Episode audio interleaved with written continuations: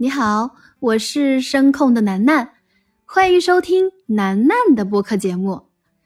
嗯，我想问问你啊，你的上一条朋友圈是什么内容呢？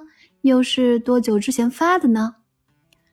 嗯，你回忆起来，你是否也会发现，长大以后发朋友圈的动态频率是不是越来越少了呢？那究竟是什么原因让我们放弃了日常的分享呢？嗯，我来说一下我的观点吧。现在呢，随着媒体的发展和普及，朋友圈成为了人们分享生活点滴的重要平台。然而，随着年纪的增长和生活经历的丰富，我逐渐发现自己不再像小时候那样热衷于发朋友圈了。嗯，首先呢，随着年纪的增长。我也开始更加注重自己的隐私和个人空间，在朋友圈中分享生活的同时，也就意味着将自己的隐私暴露给更多人。尽管可以设置朋友圈可见范围，但总有一些信息会被泄露出去。我开始意识到，保护自己的隐私和个人空间是非常重要的，因此我选择减少在朋友圈中的曝光度。其次呢，我发现朋友圈的内容是越来越浮躁和虚假。在朋友圈中，人们往往只展现自己生活中美好的瞬间，而隐藏了生活中的困难和挫折。这种虚假的展示让我感觉到压力和焦虑，因为我觉得自己的生活似乎不如别人那么精彩。我开始意识到，朋友圈并不能真实的反映一个人的生活。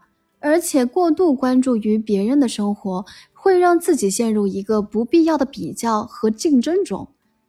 此外，我发现朋友圈的使用也会占用大量的时间和精力。在过去，我经常花很长的时间去浏览朋友圈，关注他人的动态、点赞和评论。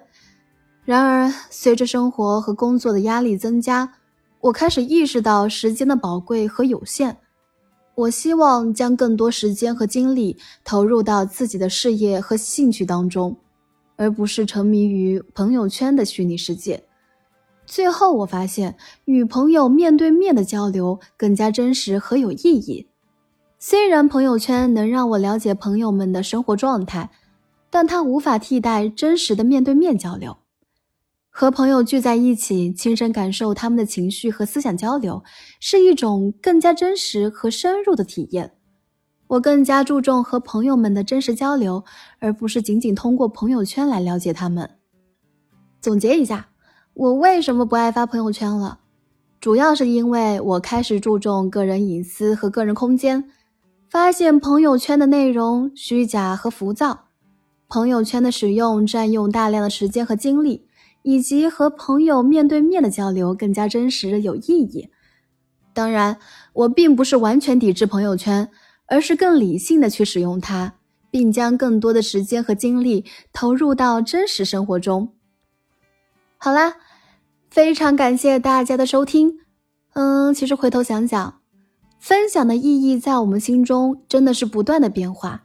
嗯，对于你来说的话，现在的分享意味着什么呢？一起来评论区加入我们一起讨论吧！好啦，拜拜啦，晚安。